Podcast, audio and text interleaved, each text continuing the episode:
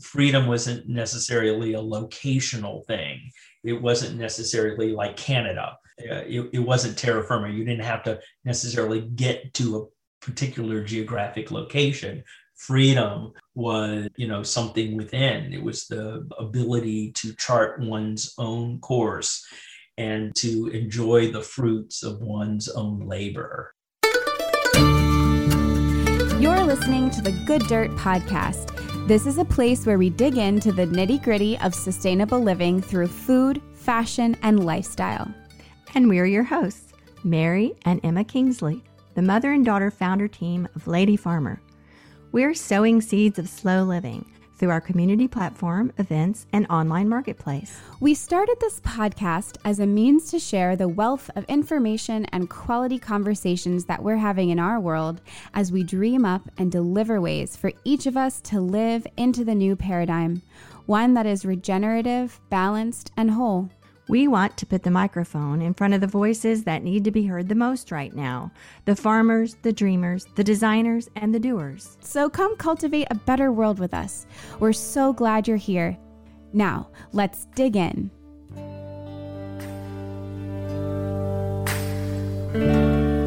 Good morning and happy summer solstice. It's just me today to introduce our special guest for this special bonus episode. If you're a good dirt listener, you know that we drop episodes every Friday, but we are dropping a special episode today, Saturday, June 19th, in honor of Juneteenth or Emancipation Day. We had such an amazing conversation with our friend Tony back in February. That episode is called Preserving the History of the Underground Railroad with Tony Cohen. I recommend if you haven't listened to it, definitely go back and give it a listen. So we invited him back to tell us all about Juneteenth and to give us some history and context around emancipation and what that means. And if you haven't met Tony yet, he's a historian, nonprofit founder, and an author who operates Button Farm, Maryland's only living history center depicting 19th century slave plantation life and the heroic story of the Underground Railroad. He is the founder and director of the Menare Foundation, a nonprofit dedicated to the creation of cutting edge educational programs, including an Underground Railroad immersion experience based on the work he did with Oprah Winfrey.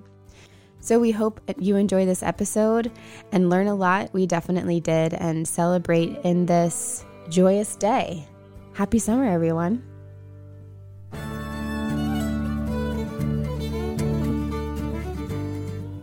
Juneteenth uh, is a celebration of emancipation of enslaved people in the United States. It is a nationwide holiday that got its origins in Texas, you know, the past century and a half to, you know, really capture the imagination of Americans. It's called Juneteenth because it marks the day, June 19th, 1865, where enslaved people in Galveston, Texas, were told that they had been freed. And so, uh, in true folkloric African American style, instead of saying, hey, let's celebrate the 19th day of June, 1865, we, of course, came up with Juneteenth as a uh, as a shorthand for something that was pretty big pretty big in the experience. And just to clarify for some people may not know, from my understanding from history class, slaves were emancipated much earlier than June 19th, 1865, correct? So why is that the date that we celebrate? Yes, and I, I have to say I, I I would still I would still argue that the definitive book on emancipation has yet to be to be written. Cool. But uh, most people know from school upbringing about Lincoln's Emancipation Proclamation from 1863. And in the Emancipation Proclamation, President Lincoln basically freed the, the enslaved people who were held in bondage in the Confederate States. The only rub with that was Lincoln didn't have control over the Confederate States. And so historians say that even though it was a powerful and symbolic act, that it did not free a single enslaved person. Mm-hmm. After the Emancipation Proclamation was issued, it did, however, have an immediate effect. Slaveholders throughout the, the, the, the, South reviled it, criticized it, yelled and screamed and cursed it, sometimes within, within earshot of their enslaved people, who then spread the word. So, in some sections of the country, here and there, enslaved people knew that freedom was on the horizon. But in a practical way, they didn't know how to access that freedom because freedom hadn't arrived, you know, in, in the form of Union troops on their doorstep or whatnot. There were a few pockets throughout the South where Union troops, Union soldiers were stationed. And in those locations, there was often an adherence to the Emancipation Proclamation. Some people were able to leave plantations or some enforcement of freedom or a system of compensation for enslaved people were enforced by Union troops. But for the most part, it was this idealized theoretical freedom only on paper.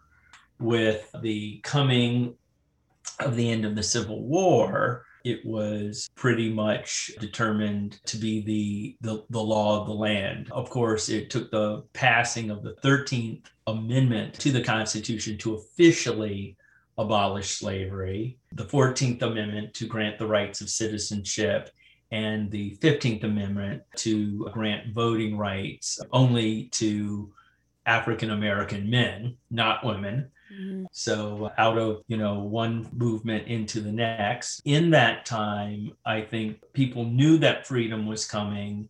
And so from place to place, they began to talk about and celebrate in many different ways what a new one freedom be. In fact, even after the end of the Civil War, the opposite of freedom occurred in several places where some enslaved people were learning about the end of the war, learning about their emancipation as late as the year 1867, and other parts of the country where I think they would call themselves unreconstructed Southerners refused to free their slaves so they kept them on, on lockdown on plantations until the time where federal authorities could step in and mediate, actually grant physical freedom to those who had been held in bondage. So it's a often blurry time of history, one that still needs to be clarified and explored and discovered. So then why June 19th, 1865? Why is that cl- part of it clear? The Texas thing. Yeah. Yeah, so so in in Texas almost immediately the day appears to take hold. So June 19, 1865, Union General Gordon Granger reads the Emancipation Proclamation to a group of enslaved people gathered at Galveston within the next year, there are the first formal celebrations. And at, at first, you know, these are like, you know, community gatherings. So they would have been times where family members that had been broken apart uh, under slavery uh, would have been reuniting, where people would have been, you know, reser- uh, receiving their first form of compensation for their labor, where Black legislators were being elected uh, to serve in state and national government positions by, say, the year 1870. So each year brought a little more freedom and, and more desire for celebration. So around this date, Juneteenth in Texas, you would have picnics and barbecue. Over time, people celebrated with parades. In my mom's hometown of Houston, Texas, in the early 1870s, Black citizens purchased land and established Emancipation Park, which is which is still there today in the neighborhood where, where my mom grew up and uh, just a block or two from where George Floyd went to school. And Emancipation Park was there as, uh, you know, a public space for Black people, a place where they could uh, gather socially and celebrate on June 19th. So, so it really remained a Texas celebration pretty much through the 19th century and early 20th century. Later, over time, especially once we get to the civil rights and post civil rights uh, movement, and there is more of a, a Black power movement, Black identity movement of the 1960s, people start looking to Juneteenth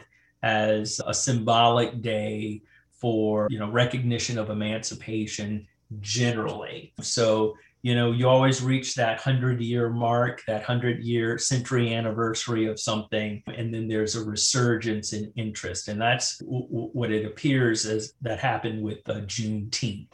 And so juneteenth starts popping up across the nation. Again the subject of you know local uh, picnics and art festival. Juneteenth was the day where uh, people get would gather and read poems or sing songs by prominent African American. The Negro national anthem from the beginning of the 20th century, uh, Lift Every Voice and Sing, becomes a favorite at Juneteenth celebrations. And so a history even between Juneteenth and, you know, the 1960s, you know, gets revitalized and, you know, people are relearning their history in the midst of making new history. And then you get to the 1980s and early 1990s, Juneteenth becomes adopted as a holiday, sometimes unofficial, sometimes official, by different state legislatures as this kind of, you know, standalone historical marker for the freeing of slaves. And uh, I believe as of today, there's, I think it's two states that there's only two states that don't recognize Juneteenth as a holiday in some kind of in some kind of form or another. So the idea of freedom, I believe, is that there can't be too many holidays to celebrate freedom on. True. Right. Um, and we're uh, none of us are free till we're all free, kind of thing. So. Absolutely. Yeah. And absolutely. How do you do such a, a great job of portraying the picture of how the emancipation wasn't an overnight thing. It it sort of trickled out. Is that the word? It sort of it sort of happened over a period of time, which I think is a perspective that, that's important for us to understand as we look back on our American history. And I'm imagining those those scenes you described of you know someone coming into town a union officer and saying okay you all are free now. A couple of things. First of all would they have believed it? I hmm. mean there might have been a lot of fear that it was you know a trick or not true. And then also they said okay now we're free. Let's leave. I imagine that was an extremely dangerous proposition because surely there were vigilante groups all over and people that were you know very angry about this and didn't want them to leave. So I don't know. Is give us some insight into that that period. It's just kind of a, a, a what a gray area of freedom. It's interesting because I think if we just step back into the period of slavery, slavery was a system that was colloquial and discretionary meaning what it looked like, what the mm-hmm. how it operated was really based regionally and on specific uh, mores and values of those communities that it existed in. Yeah. And so, you know, it's well known that slavery in Maryland, while every form and permutation of the system, brutal to harsh, existed, that Maryland, in terms of slavery, became known as the middle ground or the middle temperament. That the labor that slaves were enslaved people were engaged in here and the industries and so forth weren't as in, in, intense and labor intensive as, for instance, slavery in the deep South, where you had a lower life, life expectancy, much hard conditions So you have all of these different landscapes of geographical, economic, and, and social landscapes or terrains that you know people had to negotiate. Even before the civil war you know there are accounts from slave from slave narratives where several you know almost any time power changed hands and a new president was going to be elected one opponent or the other said well you know he'll free the slaves. And so there are actually accounts election results coming back in certain places and, and slaves throwing down their tools because their owner cursed or cussed about you know this particular candidate would free the slaves. So they, they were sure that a positive uh, election result was going to result in their freedom and they were mistaken many were actually very politically savvy having politicians in Southern legislatures, in the national le- legislature representing those districts from the South. And so they knew and could listen in on the political news that was being passed throughout the plantation house.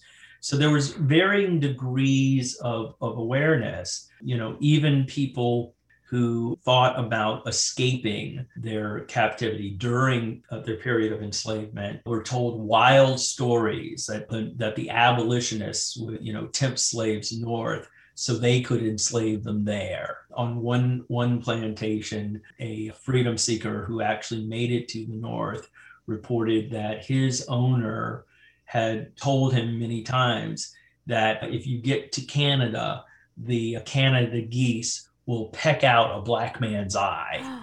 And uh, he determined in his mind that, it, that he'd take his chances with some, you know, grumpy geese as opposed to being held in bondage for life. So he escaped.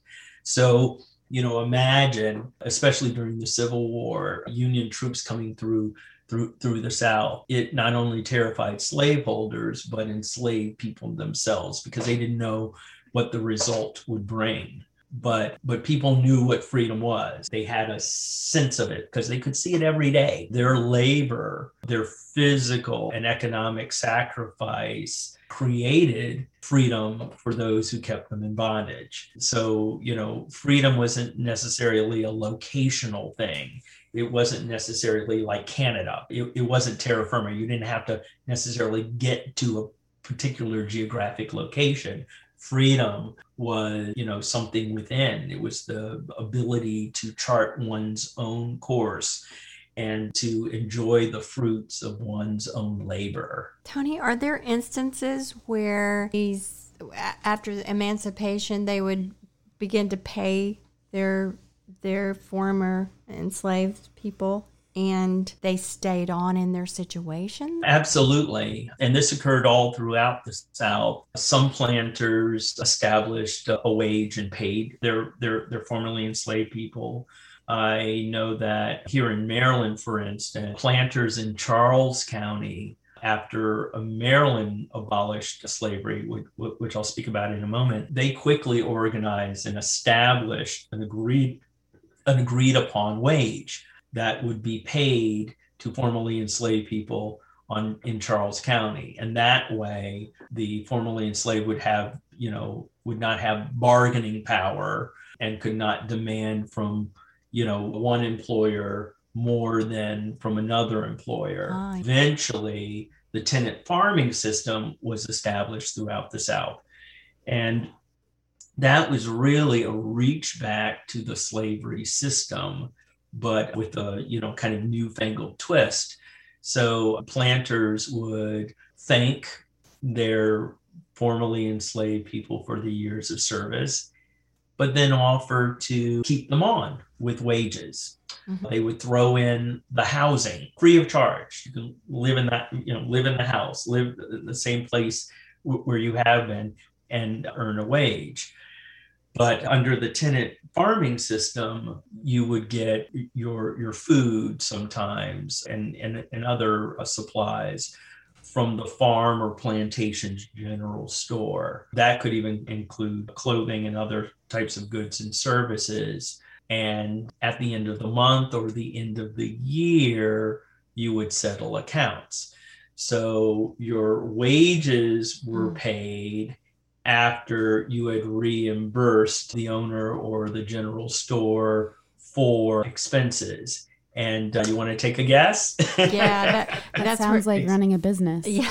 yes, expenses always outweighed earnings.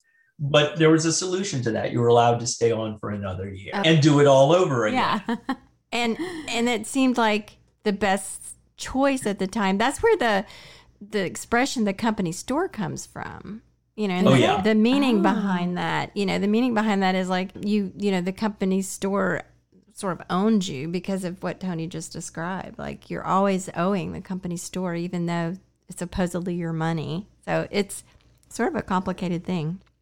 Yeah, absolutely. And and uh, even though I'm guessing the term as we know it, the company store, probably comes in later The coal um, in mining. places where they're like mining Yeah, towns and stuff right. like that. They were absolutely drawing from a template, the the the template that came out of slavery earlier, and and who knows, probably in different forms before that in other places. So freedom itself had a cost. Yeah. You know, I, I, I would say we, in many ways, are still working at winning our freedoms. Yeah. Oh, Tony, I'm so glad you said that because I was just thinking, you know, we, we talk about slavery and enslaved people and that, you know, it ended during this period of history. But as you're you're pointing out, it just evolves. It's called different things. It takes different iterations. It has different nuances, but still to this day, and especially in our highly industrialized system, certainly the clothing industry, the food industry, there are people that are living under such restrictions and economic limitations and and I have a question for you. Why does it seem like we can't speak in terms of modern day slavery? That seems to be resisted. Is it because people feel like it minimizes that period in our history? I think whenever, ever, and possibly wherever we are at any given time during the globe on the on the globe, any reference to any attention to injustice can appear to be feel like an indictment. It's the mirror that that that we lift to our own face. And and you know we can see you know all of of, of our faults and shortcomings. And i think that makes people uncomfortable especially when people start considering what their hand is in systems of injustice. Mhm. and so, you know, taking that hard, introspective, critical look at ourselves, how we operate in the world, what our culpability might be, can be very difficult. And furthermore, if we disagree with the the negative condition you know, if we're in our minds against slavery, but we buy our clothes from, you know, foreign sweatshops, I think there is an internal pressure. Often we view it as an external pressure to change our behaviors. Mm. And when we look to change our behaviors, that often means giving up comfort or something that we might think of as our own freedoms. And then there's the conflict, which makes us no different than people of a century and a half ago, except that we have eh, quasi better healthcare than them, better sewage and sanitation. Oh, well, maybe not. And we're we have more access to information Yeah. but not necessarily the ability or willingness to learn and act upon the lessons that greater knowledge Right. provides us Or to critically absorb information. Yeah. You got it. Exactly.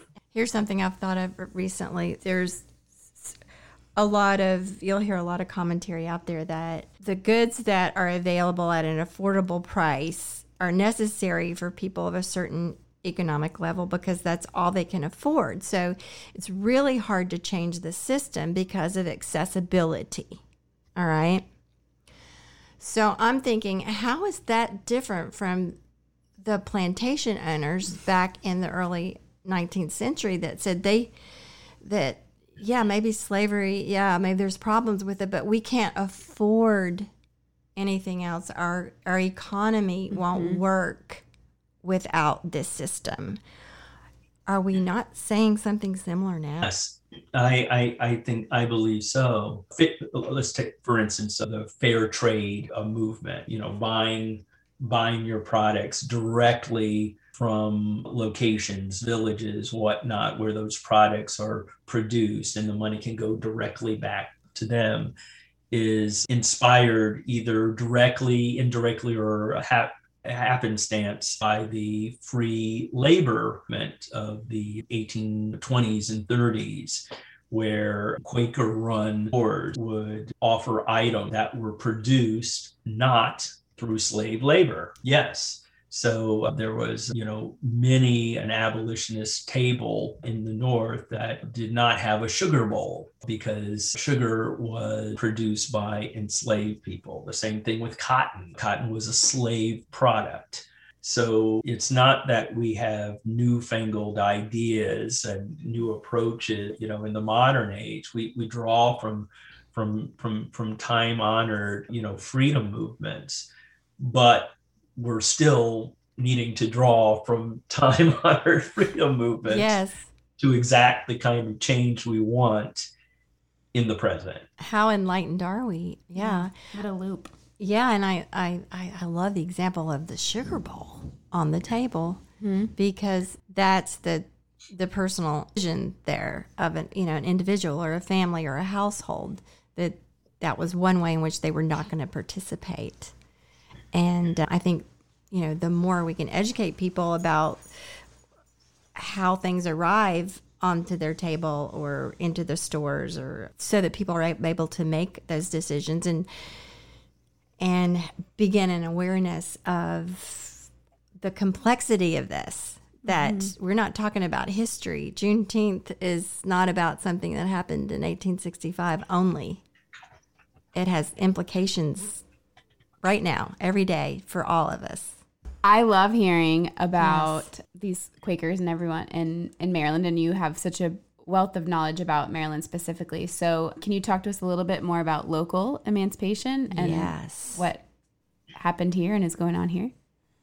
Absolutely. Our area has a very interesting history. And again, we're still uncovering information almost every day but Maryland is unique. During the Civil War, it was distinguished as a neutral state. It did not pick a side during the war. It was also, you know, or graphically situated. So the seat of our government in Washington, D.C. was, you know, physically located in the South. The Southern legislature, legislature had withdrawn. So uh, Congress during the Civil War mainly had Northern re- representation but was surrounded by enemy territory. So Maryland remaining neutral allowed that essentially northern government to continue. And it quickly moved to, to abolishing slavery in the district. In fact, it was April 16, 1862 when DC abolished slavery. And almost immediately, and to this day, that date in April, is celebrated as DC Emancipation Day and is a city mm, holiday. Cool. And was the subject of, again, you know, street fairs going all the way up through the early teens, 19 teens was the time of reunions of former formerly enslaved people. There would be slave reunion as people spent decades reuniting and remembering what some of them refer to as the dark days, you know, times of, of enslavement. But here in our county, for instance, we actually benefited strongly from DC emancipation. Under the federal act, you could free your slave, your enslaved people, and be compensated, provided that Oh. you either were resident of the district, that you had property holdings in the district, that your enslaved people, whether you were in Northern Virginia or suburban Maryland, were actually employed in the district, you could free them. So, one amazing example of, of, of this locally was the Bell family of Rockville. If anyone's been to Montgomery County Historical Society, uh, it's the location of the Beall Dawson House, which is owned by the city of Rockville, our 1815 ish federal mansion. And Margaret Beall, who was the patriarch of the estate at that time, freed, I believe it was either 17 or 19 of her enslaved people uh, for which she was compensated. I don't have the number right in front of me, but I think it was over $9,000 through this federal act. As a result, she then began selling to those formerly enslaved people for an amount fee simple of $5 plots of land formerly of the Beall estate. So today, the Beall Dawson House is still there. It's kind of fronted by West Montgomery Avenue. Then it goes north, following to the west of North Washington Street in downtown Rockville to a Black community called Hayti. And that's where the descendants or the you know newly freed enslaved people from the bells purchased their lots built their homes and settled and their descendants are still there today. You know if you were able to you know purchase one of those lots with a house on it it could be a million dollars. Who, who, who knows? Yeah. depending on the size of the lot. So you see you see the results of, of you know just an example of generational wealth that can be passed down when you own something. And and so uh, you know that's just one example of how an emancipation act actually helped transform a community. I know there's many or many like freed slave communities around the county. We might have talked about this last time too. Are those is that related to the Beall estate? Yes, there are many of them, and a lot of those settlements are carved from former estates, either on or adjacent to where those former formerly enslaved people had been had been enslaved Interesting. some settlers of those areas you know came from you know other locations and and and and bought land there some were the site of you know kinship communities so family units that extended back into slavery and you know emerged after where people who are related to one another settle in these unique on, enclaves. The, the other form of, of freedom that we added here in Maryland actually came in November 1st of 1864 when the state of Maryland changed its constitution to formally abolish slavery.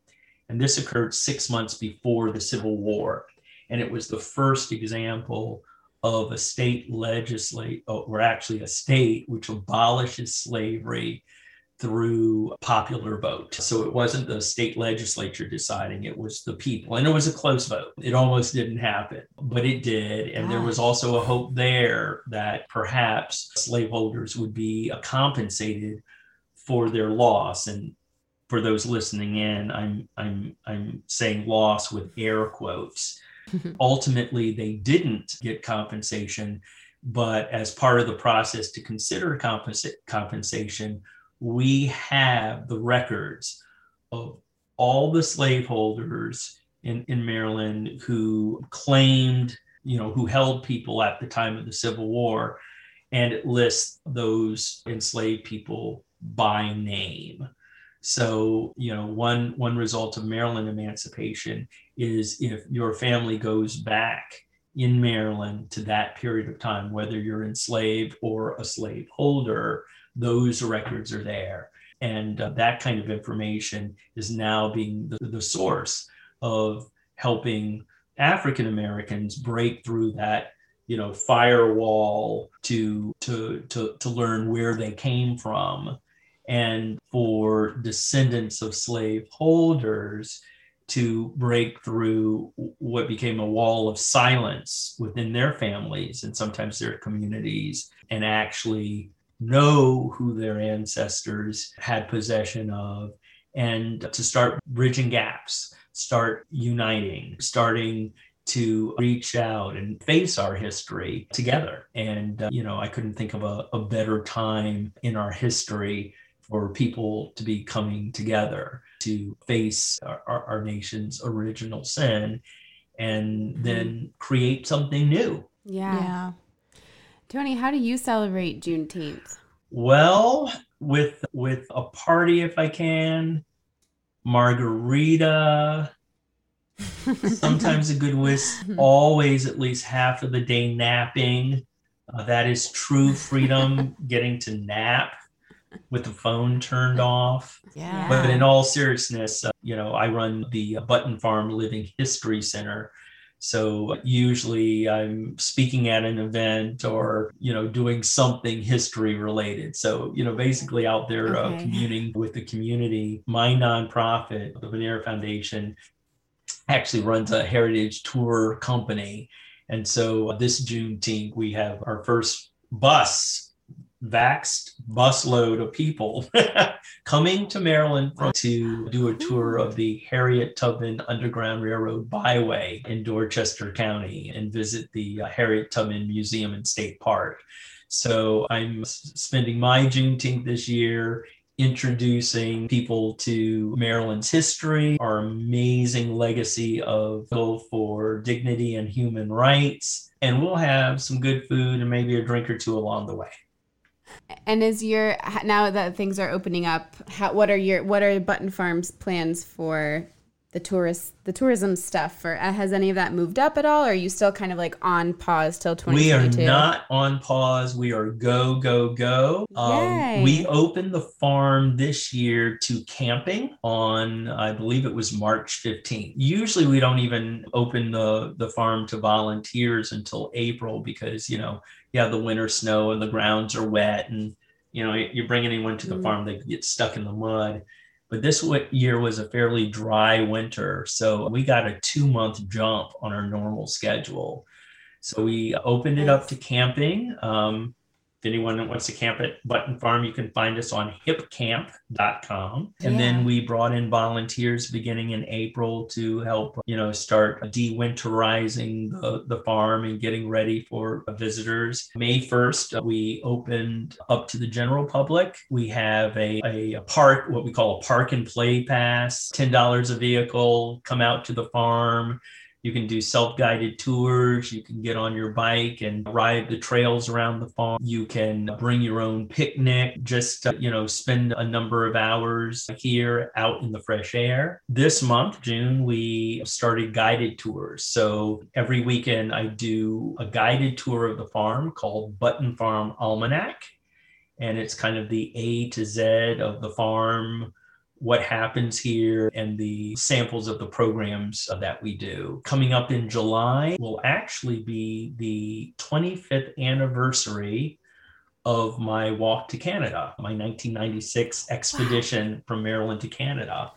And so uh, that's weird because you're 25, aren't you? Thank you. Thank you. Close. I'm 26. You must have done that walk when you were I'm like 26. Three. Yeah. okay, okay. Thank you. I'll take the compliment. Yes, I, I was an infant when I crawled to Canada. Love you.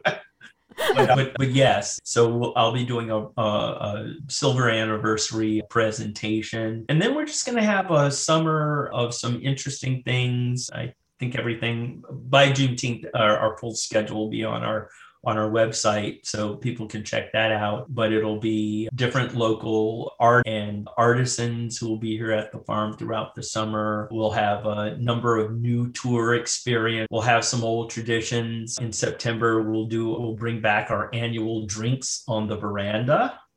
Uh, oh, yes. where you come out and taste some low, lo- get the local spirit, as we say, and relax and then everything from Underground Railroad night hikes to some events leading up to Emancipation Day at the end of October. So listeners can, you know, check out our website, buttonfarm.org. There's a calendar there.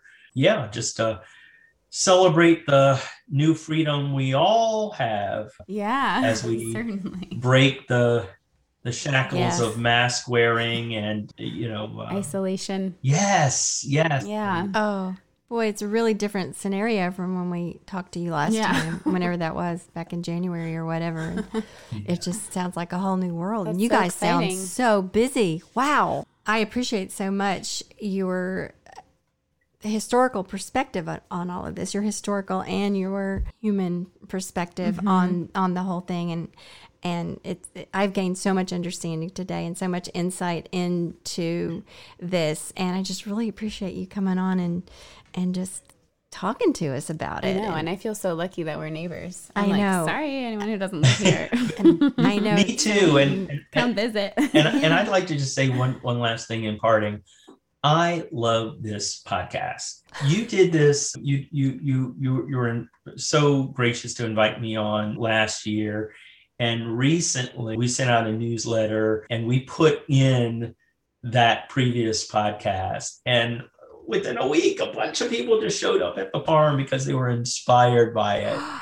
Oh. and uh, you know we are both you you two and and uh, button farm are, are, are in our county's ag reserve and for people who haven't been to the ag reserve it's just this beautiful swath of our county where you know the emphasis is on you know land conservation and uh, you know digging in the dirt and planting on some of the mini farms but there's something else that happens here. There's a sense of community, and it's not an exclusive community. Everything we do here is to welcome people in and create community for for the larger community. So I, I, I just want to thank you for for doing so much for the greater community to create and expand community to bring people together and then provide places, whether it's virtual through a podcast or